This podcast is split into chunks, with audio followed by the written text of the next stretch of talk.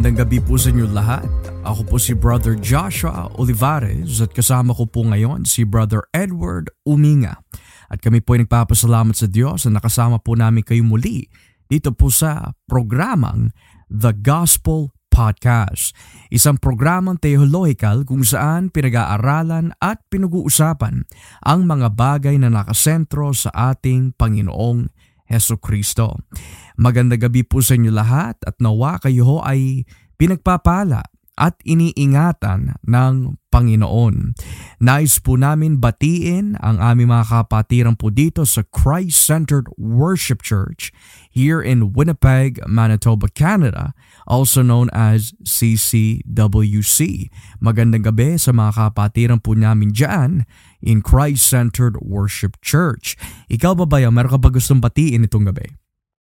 Binabati po ng uh, ang aming mga kapatiran sa CCWC at um, ang aming mga regular na mga tagapakinig po or perhaps this might be your first time na nakikinig.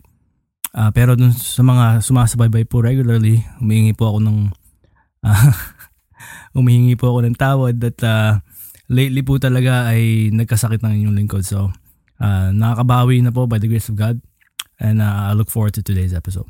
Praise God. And ako rin ay humihingi ng pagpaumanhin sa ating mga taga-subaybay ho dito because of the fact that uh, kasama na rin po ako doon sa mga nagkasakit. And uh, for that very reason, hindi ho namin nagawa ni Bayaw yung last week's episode. Pero by God's grace, uh, we will be able to do this Sunday's episode, which is tonight, uh, para lang po um, to get back where we left off, which is on yung makadiyos na tahanan.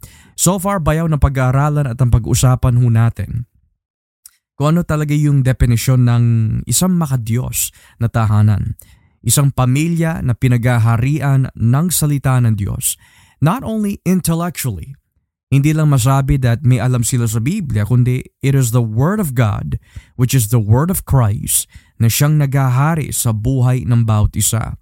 Nang ibig sabihin, ang bawat miyembro ng tahanan o ang bawat miyembro ng pamilyang niyan, eh naglilingkod sa Panginoon. May relasyon, may kaugnayan kay Kristo. And we have been dealing now for several Sundays na ho kung ano po yung tungkulin ng isang particular member of that household, which in our studies ay walang iba kundi yung ama. Ang ama, siya yung tagapagbantay ng kanyang tahanan, spiritually speaking. He is the provider, both physically, financially, and most importantly, spiritually, ng kanyang tahanan. Siya ang propeta, siya ang pastor, siya ang tagapangasiwa ng kanyang tahanan. Bakit ho? Dahil yan ang tungkulin at responsibilidad na ibinigay sa kanya ng Panginoon. To which sabi nga po ng Biblia that the husband is the head of his family the way that Christ is the head of the church. And having then said that, maaari ho natin may itanong kung ang tungkulin at responsibilidad ng ama is to lead his home and to love his wife and children. Alang-alang po sa Ebanghelyo and to the glory of Christ, ano naman ang responsibilidad, tawag, kaloob, tungkulin ng asawang babae sa tahanan? Ano po ang tungkulin ng asawang babae sa kanyang asawang lalaki? At ano po ang tungkulin ng asawang babae sa kanyang mga anak? Ang mga bagay na ito mga kapatid ay ating tatalakayin kung lolobin po ng Diyos nitong gabi. Pero bago ho natin alamin po ang mga bagay ho na yan, eh tignan muna po natin dito sa aklat ng Genesis chapter 2 kung ano ang uh, tungkulin at rason kung bakit nilikha ng Diyos ang babae. Simulan po natin ang basa ho dito sa talatang Genesis chapter 2, talatang 18 hanggang uh, 25. So Genesis chapter 2 verses 18 all the way through to the end of the chapter. Ito po ang sinasabi ng salita ng Diyos. Pagkatapos sinabi ng Panginoong Diyos, hindi mabuting mabuhay ang tao nang nag-iisa lang. Kaya igagawa ko siya ng kasama na tutulong sa kanya at nararapat sa kanya. Nilikha ng Panginoong Diyos mula sa lupa ang lahat ng uri ng hayop na nakatira sa lupa pati ang lahat ng uri ng hayop na lumilipad. Pagkatapos dinala niya ang mga ito sa tao para tingnan kung ano ang ipapangalan nito sa kanila. At kung ano ang itatawag ng tao sa kanila, iyon ang magiging pangalan nila. Kaya pinangalanan ng tao ang mga hayop na nakatira sa lupa pati ang mga hayop na lumilipad. Pero para kay Adan, wala kahit isa sa kanila ang nararapat na maging kasama niya na makakatulong sa kanya. Kaya pinatulog ng Panginoong Diyos ang tao ng mahimbing at habang natutulog siya, kinuha ng Diyos, kinuha ng Panginoong Diyos ang isa sa mga tadyang na lalaki at pinaghilom agad ang pinagkuhanan nito. Ang tadyang na kinuha ng Panginoong Diyos sa lalaki ay nilikha niyang babae at dinala niya sa lalaki. Mm. Sinabi ng lalaki, narito na ang isang kat- uh, tulad ko, buto na kinuha sa aking mga buto at laman na kinuha sa aking laman. Tatawagin siyang babae dahil kinuha siya mula sa lalaki. Iyan ang dahilan na iiwan ng lalaki ang kanyang ama't ina at makipag-isa sa kanyang asawa at silang dalawa ay magiging isa.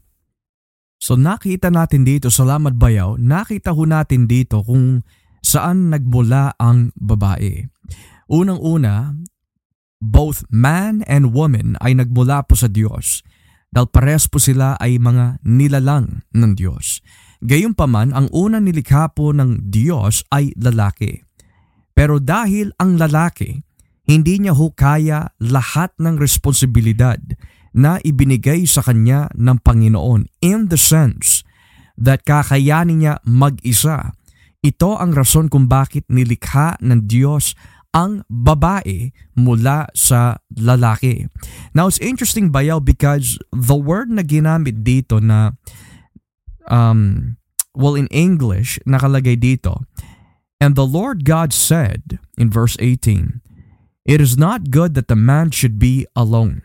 So nakita ng Diyos na hindi magagawa ng lalaki that yung tungkulin niya bilang isang tagapamahala ng mundo, eh, we could say take full responsibility by himself alone. Pero sabi dito, I will make a helpmeet for him. O sa ibang wika o sa ibang salin ng Tagalog, siya'y ilalalang ko ng isang katulong niya. Now, Bayaw, could you kind of explain for the people? Because yung salin that we see in the English is, I will make a helper suitable for him. Or I will make a help meet for him. O dito sa Tagalog, sabi dito, ilalalang ko siya ng isang tulong para sa kanya o isang tagatulong na tutulong sa kanya. Ang ibig sabihin ba nito ay eh, parang nilikha ng Diyos ang babae para maging katulong in the sense of tagalinis, taga-vacuum, tagahugas ng pinggan? Ano, ano ba ibig sabihin nito? Hindi kapatid, kasi kung, kung kagaya sa binasa nating mga passages, makikita natin dito yung kaya tinawag na suitable helpmeet o taga uh, kumbaga katuwang nung, nung lalaki, ang babae, hindi sa paraan na utusan lang. Mm. Pero there's there's a there's a will and purpose of God um to which kaya niya ibinigay ang babae sa lalaki kasi nga first and foremost um God sets the standard in his creation kung ano mag sa tingin sa kanyang mata ay, ay or obviously I'm speaking in in human terms. Right. I'm not saying may mata ang Diyos like physically like us. Although, we'll find out one day. Mm. Pero, kumbaga, He sets the standard kung ano sa tingin niya ay kung ano ang maganda. Kung ano mabuti. And he, he establish niya na na hindi maganda sa tao pertaining to the man na mag-isa lang siya. Mm. And because of that, um, kinreate tuloy yung, yung babae. Mm-hmm. Pero this is not to mean na uh, magiging assistant lang siya nung lalaki in a sense na talagang utusan lang kasi nga ang daming responsibilidad ng lalaki. Yung ba namang inatasan ng, ng Diyos. Oh, uh, ikaw uh, to take care of all the, the, the, the animals and the garden and whatnot. Siyempre, isipin ng mga tao, ano ba, oh, oh kasi nakakapagod kasi yung pinapagawa ng, ng Diyos. Pero, ang purpose and will talaga ng Diyos, kaya ibinigay ang babae is para makomplete yung man eh. Kasi mm, nga, as yes. you mentioned kanina, parang hindi kumpleto kung mag-isa lang yung yung lalaki. Eh. Right. So, dahil ang purpose and will of God is to help man, uh, makikita rin natin yung sa Genesis eh, is, ang mandate nila is to be fruitful eh. Yes. And that is to um, raise up godly children para para uh, mapala, mapa um, mapalawak at magkalat ang kabanalan mm. ng Diyos sa sanlibutan. Mm. So nakikita natin dito, nabanggit mo bayaw, that word, um, make the man complete. And the reason why nasabi ni Bayaw to make the man complete is due to the fact that nag-iisa nga yung lalaki. Pero yung completion na binabanggit doon is not necessarily to make the man complete dahil kulang yung lalaki in the sense that yung gawa ng Diyos is imperfect, but rather may mission may layunin kung bakit nilikha ng Diyos ang babae. Halimbawa, notice that word na nakalagay doon bayaw in verse 18. I will make a help meet for him. O sa ibang sali ng English, I will make a help suitable for him. Na bakit ginamit yung salitang suitable? Dahil sino ba yung mga inaalagaan ni Adan? Unang-una, yung mga halamanan. Pangalawa, yung mga iba-ibang uri ng mga hayop. So syempre, in the plan of God, dahil nga when we read Genesis 1, nakalagay nga doon, let us make man in our own image and be fruitful. So inatasan niya yung first human beings na sila ay dumago in the sense of procreation. Pero hindi magagawa ng lalaki yung tungkulin na yon kung wala siyang kauri. Kasi madalas natin nakikita eh. And God made this ayon sa kanyang kind. And God made this fruit out of its own kind. Pero pagdating sa lalaki, wala siyang kauri. So syempre, hindi naman papatulan ni Adan ang hindi niya kauri. Kaya naman nilikha ng Diyos ang babae to make the man complete even in the context of mission. So ngayon, ito ang tatanungin ko bayaw dahil nilikha ng Diyos ang babae upang maging katuwang, hindi katulong tulad ng o ikaw tagalinis, ikaw ang etc. etc. kundi katuwang sa layunin ng Diyos. Ano yung layunin na yon? Again, the layunin is the, the call to um to be fruitful eh. Mm-hmm. Not just in means of of quantity kasi nga procreation na mention mo. Pero again, sinabihan sila to, to, to have dominion over all creation eh. Mm-hmm. Sila yung, uh, kasi ang, ang, ang mankind, they're, uh, they're the only ones who were created sa awangis ng Diyos. Mm-hmm. At layunin ng Diyos na kumalat um, um, His image bearers all mm-hmm. over the earth. Mm-hmm. At lumawak ang kabanalan niya. Na-mention mo, um, hindi magagawa ito ng lalaki kung talagang wala siyang kauri. Pero pero before we go further, I just I just wanna I just wanted to um, clear up something or or add something quickly. Kasi dahil nasimulan natin procreation. Yeah.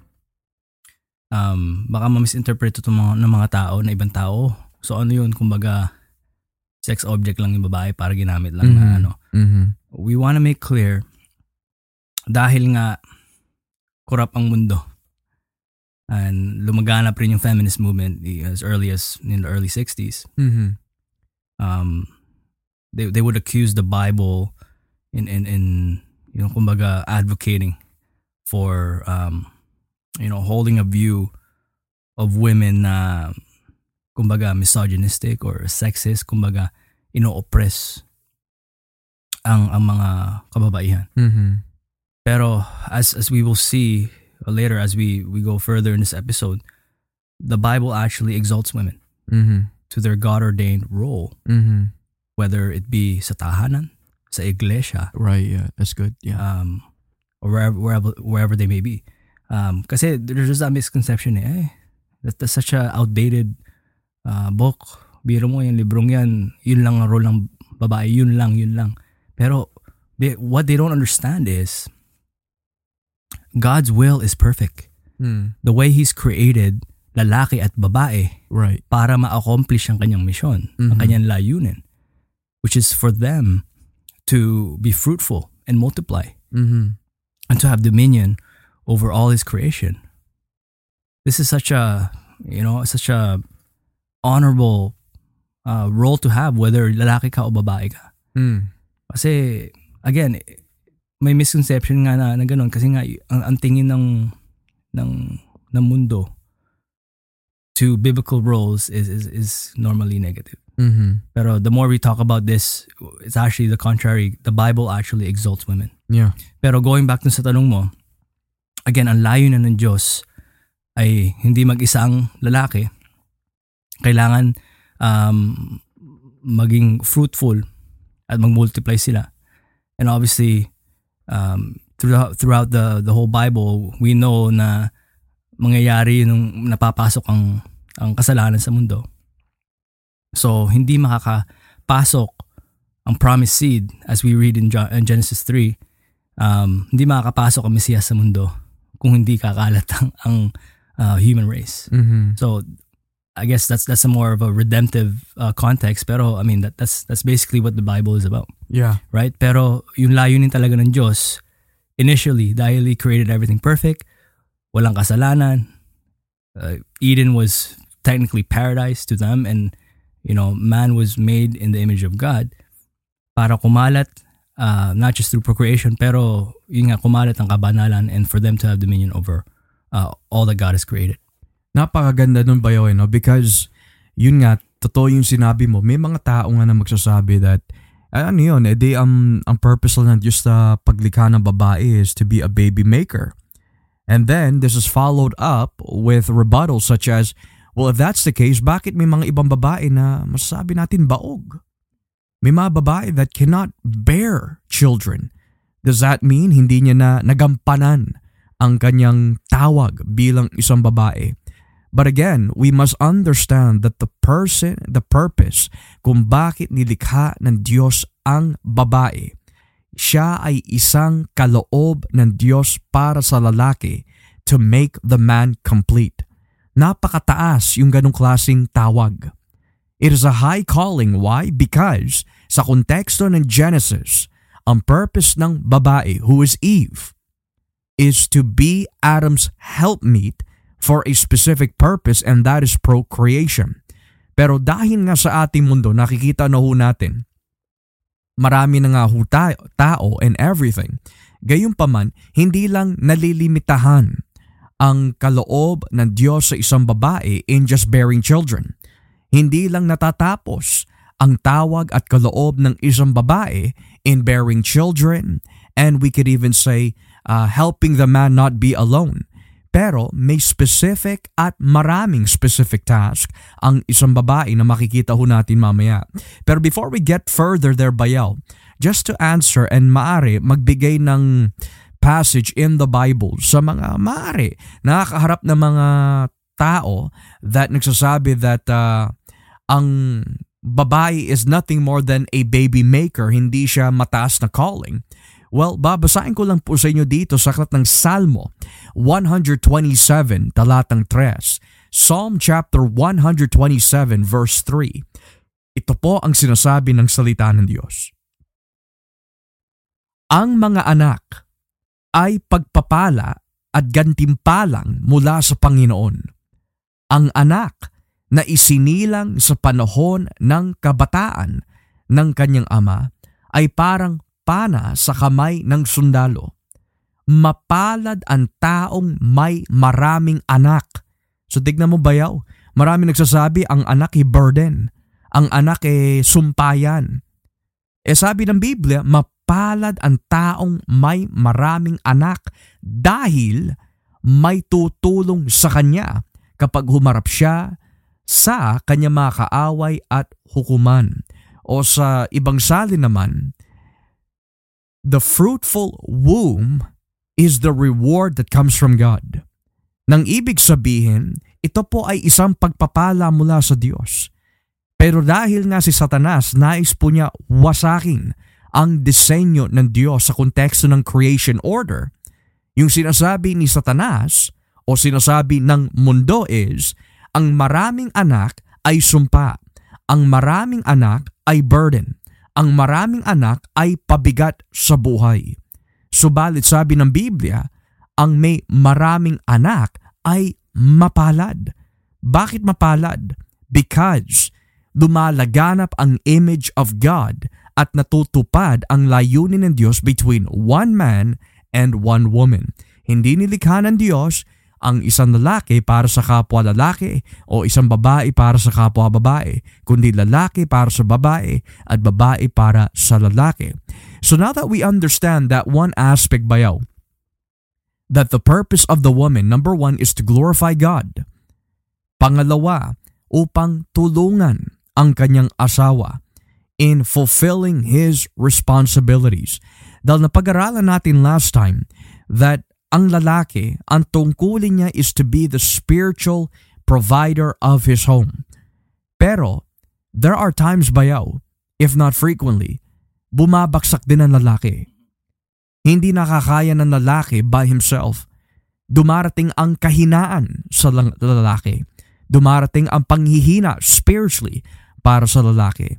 So ngayon, ang tanong ko sa iyo, Bayaw, is, sabihin na natin, okay, sa isang banda, nakikita natin that ang responsibilidad ng babae is to bear children bilang kaloob sa kanya ng Diyos according to His plan. Pero, kapag nanghina naman ang lalaki, ano ang tawag ng babae sa ganong klaseng konteksto? Um, kalakasan. Mm. Kasi, na-mention mo, kapatid, kahit sabihin natin leader, okay, we're called to be leaders of our home, mga lalaki. Pero dumadating din talaga yung mga time na nanghihina ang lalaki. Mm. Kaya nga, ang, ang godly home and a godly marriage is sobrang sagrado. Kasi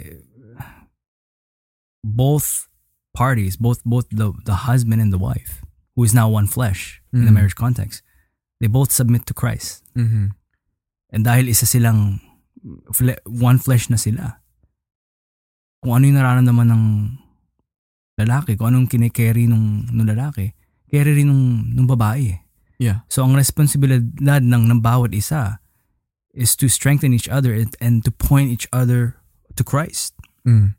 Pero sabihin na natin may mga pagkukulang ang kalalakihan at times. And, and bumabaksak, nanghihina. Pero kaya nga, sinabi sa, sa kaw- kawikaan, he who finds a wife finds a, what is good and receives favor from the Lord. Kasi nga, ito, ito ang kaloob ng Diyos para dun sa lalaki. Exactly. Kasi hindi naman perpekto ang lalaki. Um, um, kaya nga, um, when a wife has that noble character, that's that godly character talaga, he's actually his husband's crown. I forgot the the, the passage in Mm. Book of Proverbs din yun eh. Mm-hmm. Pero a husband truly cherishes his wife kasi nga talagang natutupad yung layunin ng Diyos na, na kahit nanghihina ang lalaki at times, lumalakas kasi kumbaga, kumari asawa ko, at times nanghihina ako but but she points me back to Christ. Mm. Sabihin niya, mahal, alam ko ma, mabigat yan pero patuloy lang tayo. Mm-hmm. Tingin lang tayo kay Kristo. Mm-hmm. And and you mentioned kanina Ephesians 5. Before we get to the part na the wife is to, to, to submit to the husband. You know, as the head, I must submit to Christ.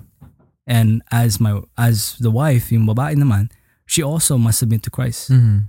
Before we even get to the part where the wife submits to the husband. Mm-hmm. So, um, yun ang masasabi ko, talagang ka- nagiging kalakasan ng, ng mga kalalakihan ng kanilang ah, mga godly wives. Mm-hmm. Kaloob talaga yun ng Diyos. Tsaka ano eh, napakaganda nung bayaw biro mo. Alam ng Diyos hindi mabuti sa isang lalaki na nag-iisa. Pero it's more than just physical yung tinutukoy niya dun eh. It's more than just be physically alone ang tinutukoy ng Diyos, kundi, di ba sin nakalagay sa, if, ah, sa Ecclesiastes 4, Ecclesiastes 5, napakahirap kapag nag-iisa. Dahil kapag ikaw ay nag-iisa at ikaw ay bumagsak, sino ang sasalo sa iyo? So that's also part of scripture. Sabi ng Diyos through Ecclesiastes, who is written most likely by Solomon, sabi niya, two is better than one. Bakit ganon? Sabi nga ni Bayaw, kapag dumating ang oras at panahon ng paghihina, may magpapaalala, may magpapalakas, may magpaparemind sa kanya tungkol sa kanyang tungkulin, responsibilidad, at loyalty kay Kristo. Pero, sabi nga din sa Ecclesiastes, kaawa-awa ang walang sasalo sa kanya. Kaya nga sa paghahayo, eh, what did Christ do? Nagsugo siya ng 70 na we could say magpapalaganap ng salita ng Diyos in pairs. Bakit in pairs? Dahil, well, we could say that geographically there were certain places that would equalize yung that amount of number of men that will share. Gayunpaman, the spiritual aspect is kapag yung isa ay nakakaranas na ng temptation, yung isa ay nakakaranas na ng kahinaan, may sasalo sa kanya.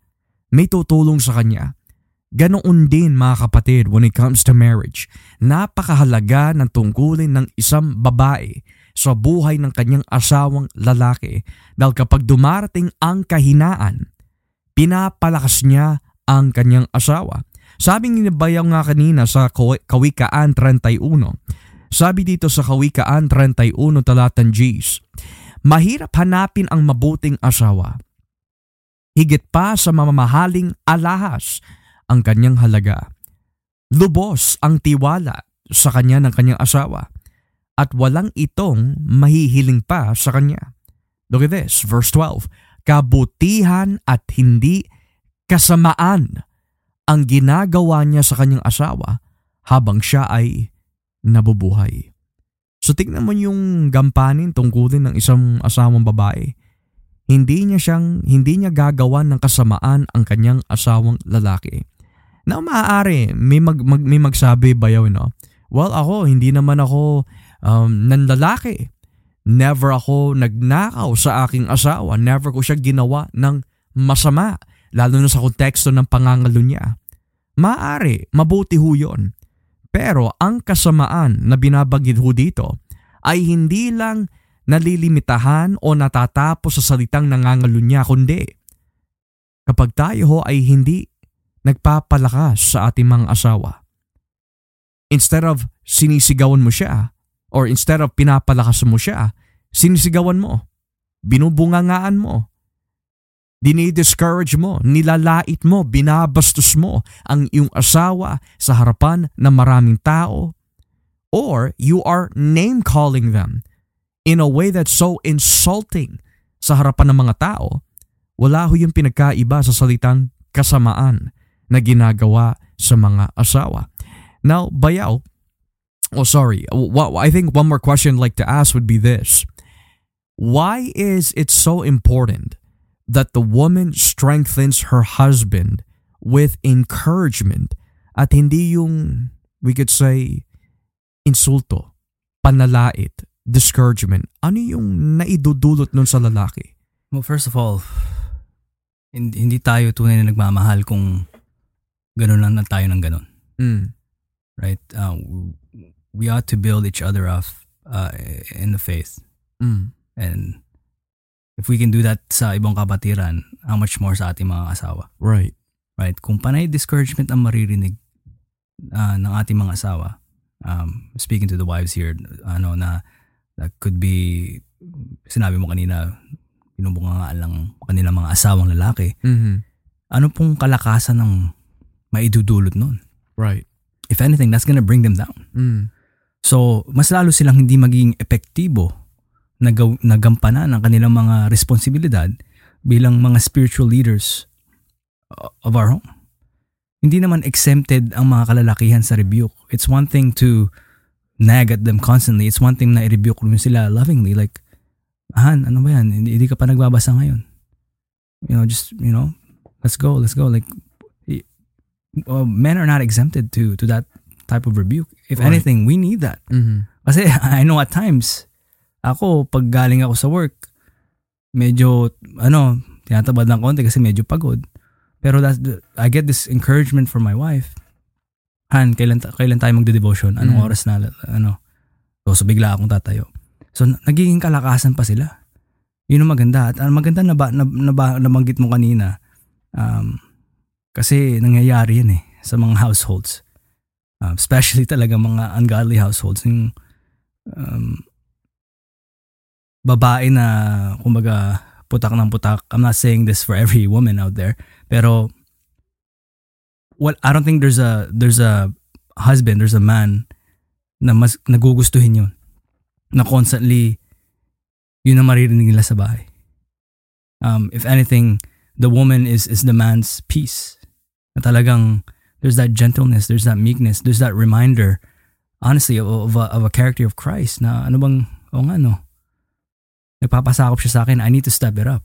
If anything, that encourages me na, na sa pinapakita nila, which is opposite nung nabanggit mo kanina na nag, nagging nonstop. Mm. May sinabi rin sa kawikaan yan eh, Proverbs 25-24, better to live on a corner on the roof than share a house with a quarrelsome wife. Mm. Kasi nga naman, sinong, like, sinong matino ang mag-persevere sa isang relationship na wala kang maririnig kundi like Reklamo. reklamo and, Daing. and daing. And I'm not obviously I'm not justifying kung may kakulangan yung lalaki. I'm not I'm not saying I'm not saying that. Mhm, mhm. Pero mas lalong hindi na makakatulong kung yun po ang ipapakita nyo sa inyong mga asawa na lalaki.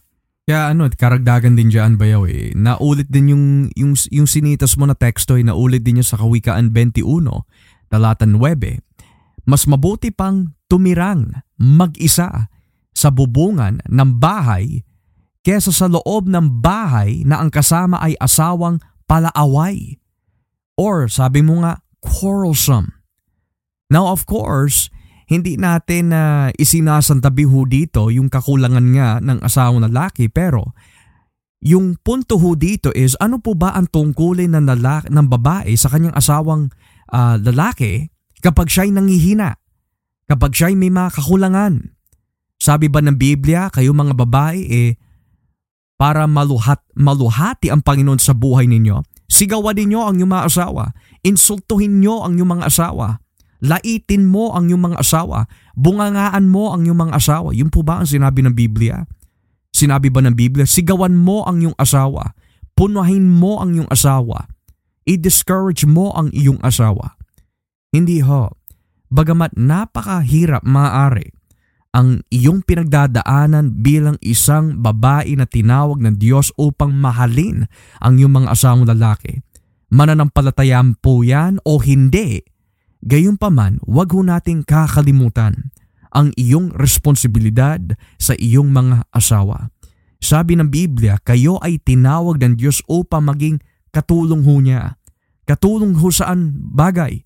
Katulong sa espiritual upang maitoon ang isipan at puso ng iyong mga asawa na lalaki sa Panginoon. Pero may paraan ng Diyos. At yung paraan po na yon ay hindi sa paraan ho natin. Di ba sabi ng Santiago, Kapitulo 1, talatan 19, napakalinaw hanggang 20. For the wrath of man does not work out the righteousness of God. Nang ibig sabihin ang galit na nagmumula sa tao o ang galit sa paraan ng tao o yung galit na hindi galit ng Diyos ay hindi lumilikha ng kawalhatian sa Panginoon. It does not produce, it does not create, glory to God kapag dinaan ho natin sa isang makamundong bagay. Kaya nga ang bunga ng Espiritu, napaka-importante. Amen to that kapatid. And, and just to add, merong akong babasahin sa Kawikaan 14, talatang 1. Ang nakalagay po dito, ang marunong na babae Mm. ay pinatat, pinatatatag niya ang kanyang sambahayan. Mm. Ngunit ang hangal na babae ay sinisira ang kanyang sariling tahanan. Mm. So, kung panay discouragement, kung panay away lang po ang gagawin po natin, that's that's that's a that's a quick way na siraan ang tahanan nyo.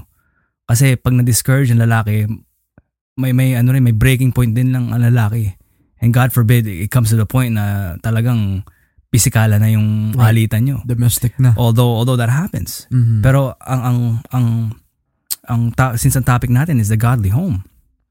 As God as godly wives, dapat po hindi ito makitaan sa talaga sa atin. Mm. And and na-mention mo kanina, kahit uh, porke ba believer or unbeliever yung kanyang asawa, responsibilidad mo yan sa kanya. eh. Exactly. Yeah. Dahil asawa ka niya. Mhm. If anything, kung hindi man nanampalataya ang inyong asawa, mas lalo mo pa siyang mahihikayat na pinapakita mo ang pagiging makakristo sa inyong mga asawa. Mm. Kaya alam mo, bayaw, on a personal experience, ako yung nagpapasalamat sa Diyos. And I don't thank God as much as I should for my own wife, si Aina. Dahil talagang, again, to God be all the glory. Nakikita ko talaga yung buhay ni Kristo sa kanya in her patience, in her perseverance, in her um, forbearance towards me. Bagamat marami ako pagkukulang and yet, al- alam mo ba yaw, ang, ang malupit nito eh, ang kagandahan nito is that ang ang ang ang babae they don't really have to say much para lang magbigay ng aral sa iyo eh. Minsan yung tahimik lang sila pero nandun lang sila. Tahimik lang sila na nakikinig, tahimik lang sila pero ginagawa nila ang kanilang tungkulin. Malaking sampal na yun sa atin eh. Kasi tulad nito, ano ba sabi ng Biblia sa unang Pedro 3, di ba?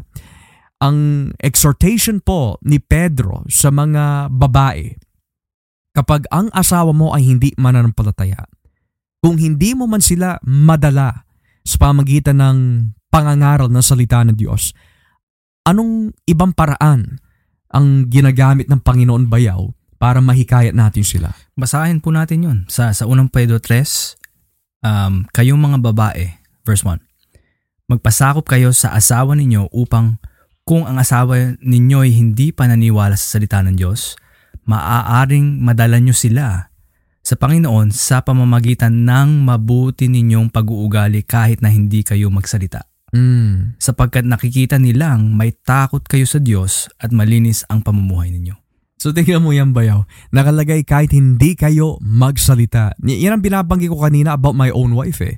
Biro mo, hi- hindi siya nagsasalita. Hindi naman siya nag, kumbaga parang ah, nagpaparamdam sa akin na, oy, gawin mo na ito. But it's more of, she knows her part. And when a person does their part for Christ, nagbibigay yun ng malakas na mensahe sa ating mga lalaki o kalalakihan. Now, it's interesting kasi sabi doon kahit hindi ka magsalita, pero sa pamagitan ng makadiyos na pamumuhay at tamang pag-uugali, maaaring gamitin niya ng Panginoon upang mahikayat natin sila. Bakit? Dahil may dalawang mensahe ang we could say nagiging instrumento ng Diyos or we could say may dalawang paraan pala kung saan ginagamit ang Diyos ito bilang instrumento upang maihatid ang kanyang mensahe which is the gospel of Christ. Unang-una, ang pangangaral. At ang ikalawa, ang ating pamumuhay. So ang ating pinapangaral ay mensahe ho yan. Pero ang ating buhay at tamang pag-uugali ay naghahatid din ng mensahe. So imagine mga kapatid, and I'm speaking to women, Imagine kung ikaw ay laging ah, binubungangaan. Imagine kung ikaw lagi ang nineneg. Imagine mo kung ikaw lagi ang nilalait, iniinsulto, binabastos, pinapahiya sa harapan ng maraming tao through means, through means of name calling. Ano kaya mararamdaman mo? 'Di ba? Madi-discourage ka rin. 'Di ba? Parang ayaw mo na rin magpatuloy pa sa Panginoon. 'Di ba hindi ka lalakas noon? Ano kaya mga kapatid na babae kung ikaw mismo ang laging nakakarinig ng, well, wala ka namang pagbabago eh. Bible study ka ng Bible study or church ka naman ng church or awit ka ng awit. Note ka ng nood ng mga preaching pero wala ka namang pagbabago. Now, sa isang banda, kung yung lalaki nga ay namumuhay nga in hypocrisy, karapat dapat lang siya makarinig ng ganon. Pero kung nakikita mo naman mga kapatid na babae ang iyong mga asawa, ay nagsisikap. They may not be perfect. None of us are. Sabihin na natin, nagsisikap sila. Sabihin na po natin that may konting-konting improvement. And they struggle with, of course, their obedience kasi nga may kahinaan and therefore they live in disobedience to a certain extent. Pero nagsisikap. And with tears, iniiyak naman nila sa Panginoon that I want to change. I want to be a better husband. I want to be a better father. magpasalamat tayo sa Panginoon. Because God is doing something in them. It may take a while. It may take some time. Pero may rason kung bakit nilagay ka ng Diyos sa buhay nila. To persevere.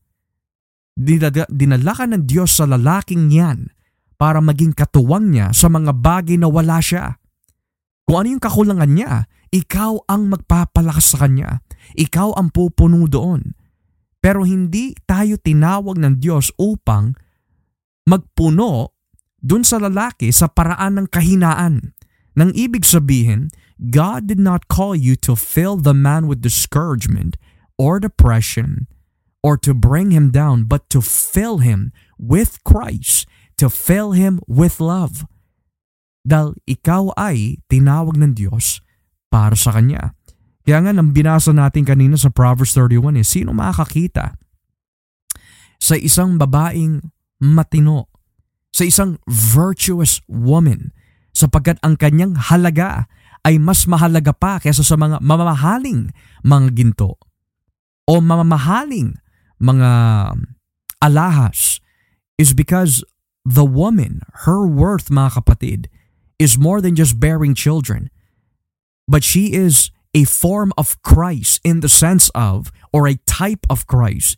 Kumbaga siya ang instrumento ni Kristo upang maipakita si Kristo sa pamagitan ng buhay niya upang mapalakas yung lalaki at mapalapit lalo kay Jesus. So napaka-importante talaga ang tungkulin ng babae because let's face it bayaw, words affect us either negatively or positively. Kaya nga sa Proverbs 31, tignan nyo yung sinasabi dito kung babalikan natin ang Kawikaan 31. Di ba sabi sa talatang 12, kabutihan at hindi kasamaan ang ginagawa niya sa kanyang asawa habang siya'y nabubuhay. Eh ano ba yung kabutihan ang binabanggit dito? Eh di ba ang kabutihan, ang standard niyang bayaw eh lahat ng tumutukoy sa Diyos. Eh di ba ang Diyos ay mabuti? So ano yung nilalaman ng kabutihan ng Diyos? Well, ang Diyos ay patient. Ang Diyos ay kind. Ang Diyos ay gentle. 'Di ba? Sabi sa unang Korinto 13, babasahin ko sa talatang 4 and if I can have your comment on this bayaw, no? Pero napakaganda, unang Korinto 13, talatang 4. Ang taong may pag-ibig ay mapagtiis. Di ba mabuti yon? Mabait, hindi marunong mainggit, hindi hambog o mapagmataas, hindi bastos ang pag-uugali. So ano yung kasama do sa bastos na pag-uugali? Siyempre, pinapahiya mo, asawa mo in front of many people, nilalait mo siya. Um, dinidegrade mo ang yung asawa, tinatawagan mo siya, engo, tanga, walang kwenta, napakabobo. Masama yon. So kasama yun sa bastos na pag-uugali. Ang pag-ibig ay hindi makasarili, hindi magagalitin o mapagtanim na sama ng loob sa kapwa. Hindi natutuwa sa kasamaan, kundi nagagalak sa katotohanan. At ito ang maganda bayaw. Matyaga. Laging nagtitiwala. Nagtitiwala kanino? Sa pwedeng gawin ng Diyos. Laging may pag-asa. Kanino siya umaasa? Sa kanyang asawa? Hindi. Umaasa siya sa kabutihan ng Diyos. And because of that, ang ginaganti naman niya sa kanyang asawang may kakulangan sa anumang bagay ay pag-ibig. Dahil umaasa siya na kapag ito ang kanyang gagawin sa kanyang asawang lalaki, ang Diyos ay kikilos sa kanyang tamang panahon at tinitiis ang lahat. Baya, what can we say about this kapag ito ay nakita sa buhay ng isang babae? Again, this is this is nabanggit mo kanina. I mean, all this character is found in Christ. Eh. Mm-hmm. So kung ito ang pinapakita ng mga asawang babae sa kanilang mga asawang lalaki, as you mentioned, yun naman kanilang mga, yun naman ang mga kalalakihan ay na, na, na they're given reminder na ito, sa kabutihan ng Diyos, first of all. Pero how, how, uh, how, uh, kumbaga, how blessed they are na may ganito silang klaseng asawa. Right, yeah. And if anything, this pushes us men um, to even na-mention mo kanina, to become better better husbands, better fathers. Kasi kagaya ng banggit mo kanina uh, kay Ate Aina, I mean, I can attest to this with my own with my own wife, uh, si Christine, na at times din hindi na kailangan mag magsalita eh. Ikaw na mahihiya eh. Pero, pero ala, alam ko, kasama yun sa pagtitiis niya Mm. na may blind spot man ako na hindi ko nakita na nagawa ko sa ganong klase niyang pag-uugali, bigla na lang ako magsasorry sa kanya. Kasi Mm. marirealize ko, oh, nga, what have I done? Right, she, yeah. she didn't have to say anything. Right, yeah. So magsasorry ako, hingi ako ng tawad sa kanya. And then, you know, we'll pray together. And, and I always, I would always remind her, man, pag-pray mo ako lagi. Patawad, hindi ako perfecto, pero pag-pray mo ako na baguhin pala ako, pa ako lalo ng Diyos. Mhm. At, at sa mga karakter na mga na, nabasa natin dito sa, sa mga pag-uugali, itong nagbibigay talagang ah, patunay na nagmamahal ang isa.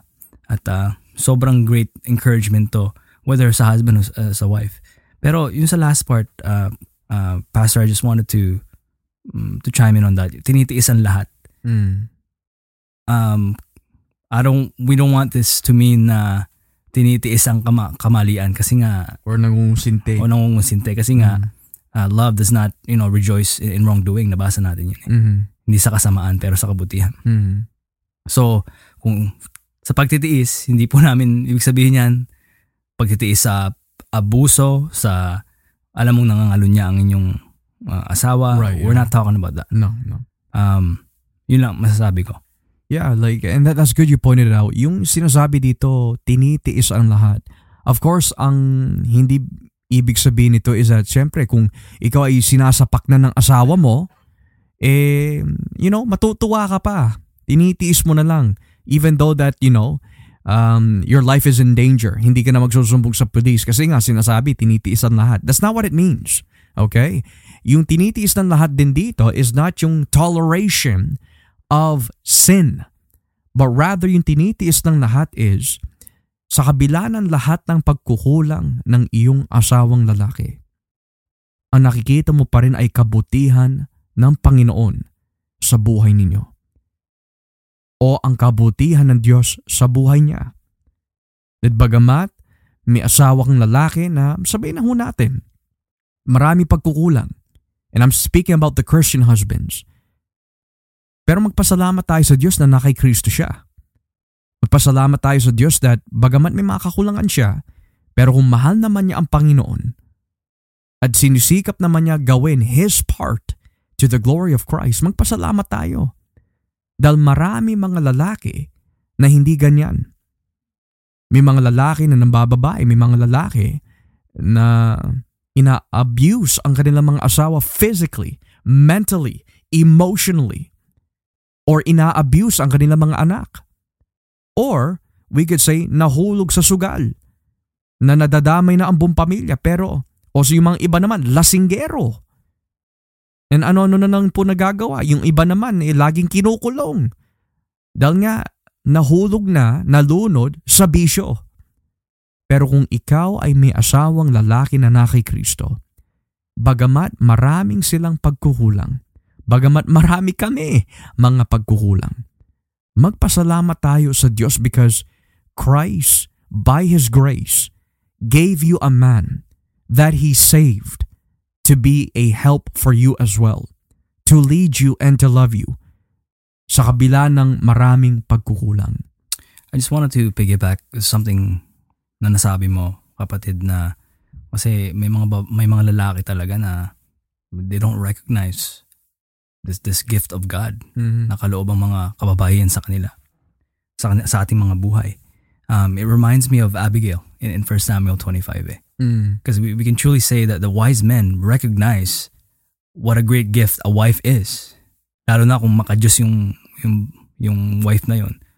Um, kasi I think is Nabal or Nabal, however you want to say it, Yung, yung asawa niya, oo. Yeah. Mhm. mistreated Abigail. Eh lahat ng ginawa ni Abigail was was was to do him good. Mhm. Kagaya ng what we saw in Proverbs 31. Mhm. um, biro mo, he repaid, uh, uh, Nabal repaid David and his men's goodness with evil. Pero Abigail mediated na imbis na magalit si David na patayin si Nabal, he spared him for the meantime. Pero obviously, as we know, in the end, Namatay din namatay din, si, namatay din yung isa. Pero the point being is, David recognized, you know, the character of, of Abigail Mhm. and how truly a gift uh, a godly wife is. Yung nga lang, unfortunately, may mga kalalakihan na take advantage of them or abuse them or they don't see that. To which uh, I, I go back to our introduction na talagang the Bible exalts women. Uh, going back sa Proverbs 31, gaya na nabasa natin, kaya nga mahirap makahanap eh ng isang godly wife. Mm. So we the Bible truly, you know, exalts the value of women. eh. Mm. Kumbaga, it's greater than than precious jewels. That, that, that shows you na, you know, an excellent wife is is a, a diamond in a rough, uh, if you will. Uh, some will call it like that. Mahirap talagang lalaki. Uh, uh, um, mahirap talagang makahanap ng ganun. Kaya nga ta, tayo eh, you know, nasabanggit mo kanina, it's a slap in the face na we, we're so blessed na, na nabigyan tayo ng mga godly, na godly wife. Pero dahil sa pagkukulang natin at times, ano ba yun? Ba't ko nagawa yun? Oh, imbis na naging kalakasan ako sa kanya, nagawa ko to. Lord, sorry. Pero, like, like wow, like, this is, this is, uh, ito, ito ang pwedeng gawin ng Diyos for, for us men na, you know, we don't deserve our wives, really. Pero, grabe, uh, I'm thankful for my wife. Uh, thank you, Lord.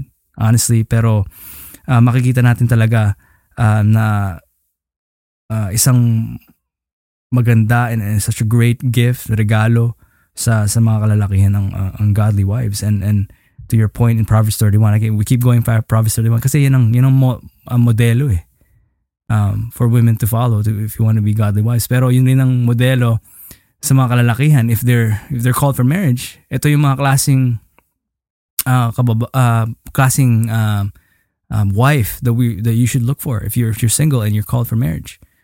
Pag alam ko mga mga iba diyan na nananala- nananalangin to have a wife. Kasi godly men will never just settle for for any woman. Mhm. this this is the this is the wife they want to look for. Mhm. and that's how precious uh, you know godly wives are in the sight of God Kaya nga ang Kawikaan 31 ng bayaw eh, it speaks about wisdom. Ano kaya ang magiging itsura kapag ang karunungan ay nagkatawan tao? How would wisdom look like if it was personified as a woman, more specifically? Yan ho yun. Makikita ho natin sa 31 ng Kawikaan. Furthermore, dagdag lamang po sa magandang exhortation at pinaliwanag po ni Bayaw, the fact that ang mga babae is a gift from God. Kapag binalikan natin ang Genesis 2, ano nakalagay doon? At dinala ng Diyos ang babae sa lalaki. Nang ibig sabihin mga kapatid na babae, kapag kayo ho ay may mga asawa na lalaki, mananampalataya man o hindi, dinala ka ng Diyos dahil ang misyon mo ay mahalin ang iyong asawa, maging katuwang ka ng iyong asawa, maging pagpapala ka sa iyong asawa, maging instrumento ka ng kalakasan sa iyong asawa, at maging tulay kung lolobin ng Diyos ng kaligtasan sa iyong mga asawa na hindi pa kay Kristo o wala pa kay Kristo. Kaya nga minsan bayaw nakakarinig tayo eh. Ano ba yan, pastor? Eh parang eh, kaila- kailangan ko po ba tiisin ang aking asawa? Yes, kasi ikaw ay dinala ng Diyos sa kanya. Bakit ganito ang asawa na ibinigay sa akin? And there's many reasons. Maari ang isang rason is may kalakasan siya that you don't have.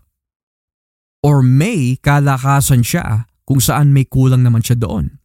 Or maaari kung kayo'y pagsasamahin ng Diyos, yung tahanan po na yon, tulad po ng inatasan po ng Diyos kay Adam, hindi magagawa ni Adan na pamahalaan ang buong mundo na maayos kung wala siyang katuwang. Ganoon din sa loob ng tahanan.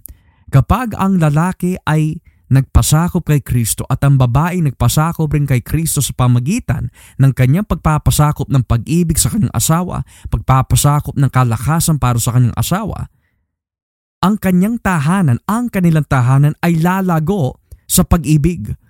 At kapag dumaguho ito sa pag-ibig, banal na pag-ibig that is, That means nagahari si Kristo doon. Tsaka napaka-importante din bayaw.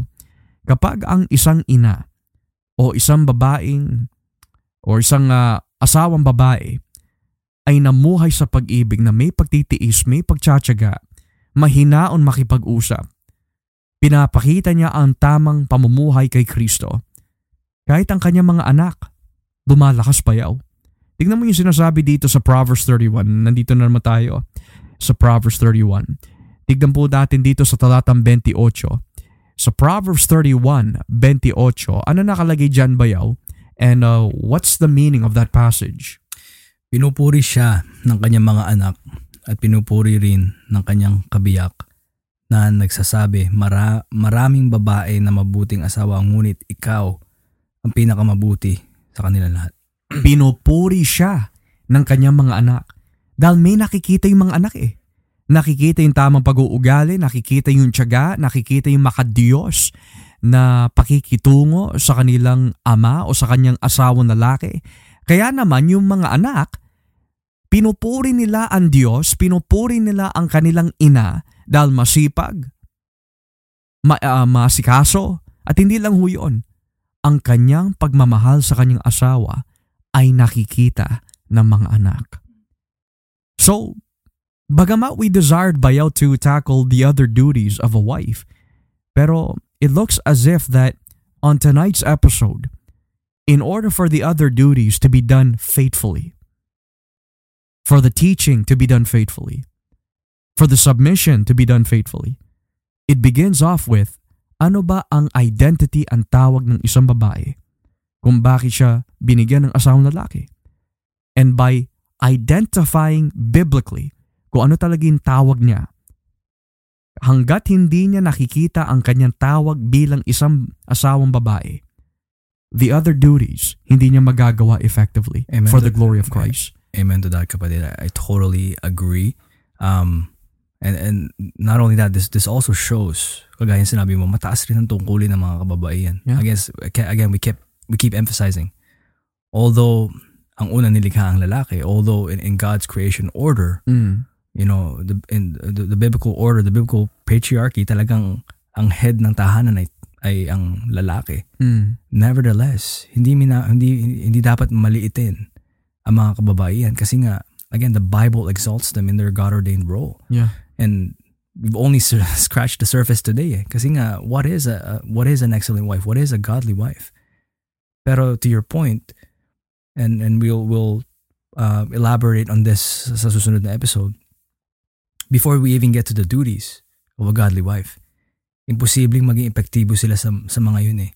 Not unless they see truly what a godly wife is first and foremost. Mhm. Ano nga ba yung tawag sa kanila ng Diyos before nila magawa yung kanilang mga responsibilidad. Mm.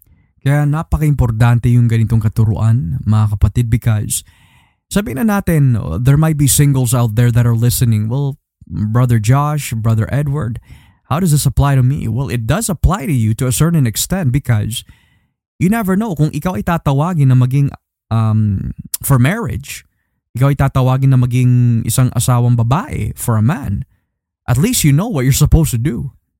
At pangalawa, kung hindi ka naman tinawag sa pag-aasawa, nonetheless, yung tungkulin mo bilang isang babae, maaari, it's not for the marriage context per se, pero yung pag-uugali ng isang babae ay kailangan pa rin ho natin maipamuhay yan.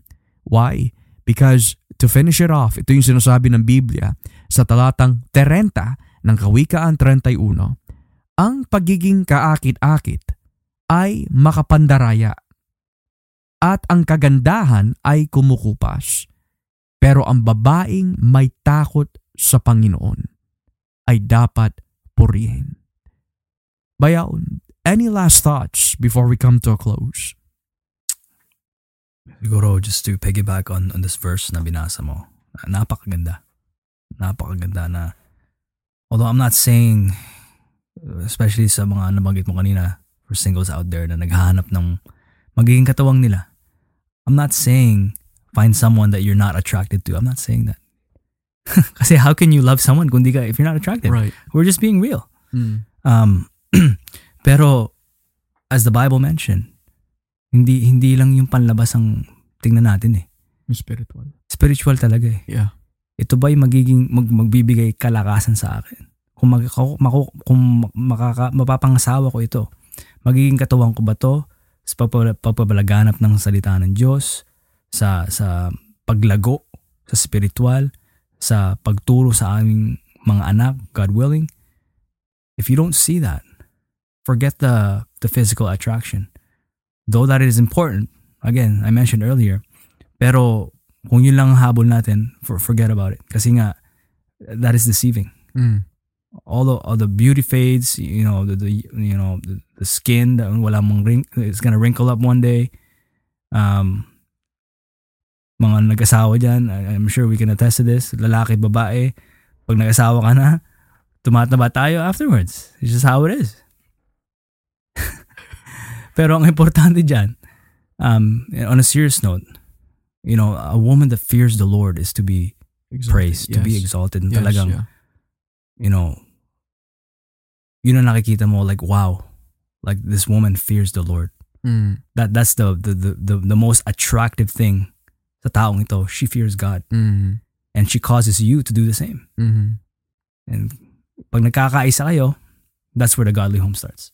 Kaya nga the way, why is the one that fears the Lord to be praised?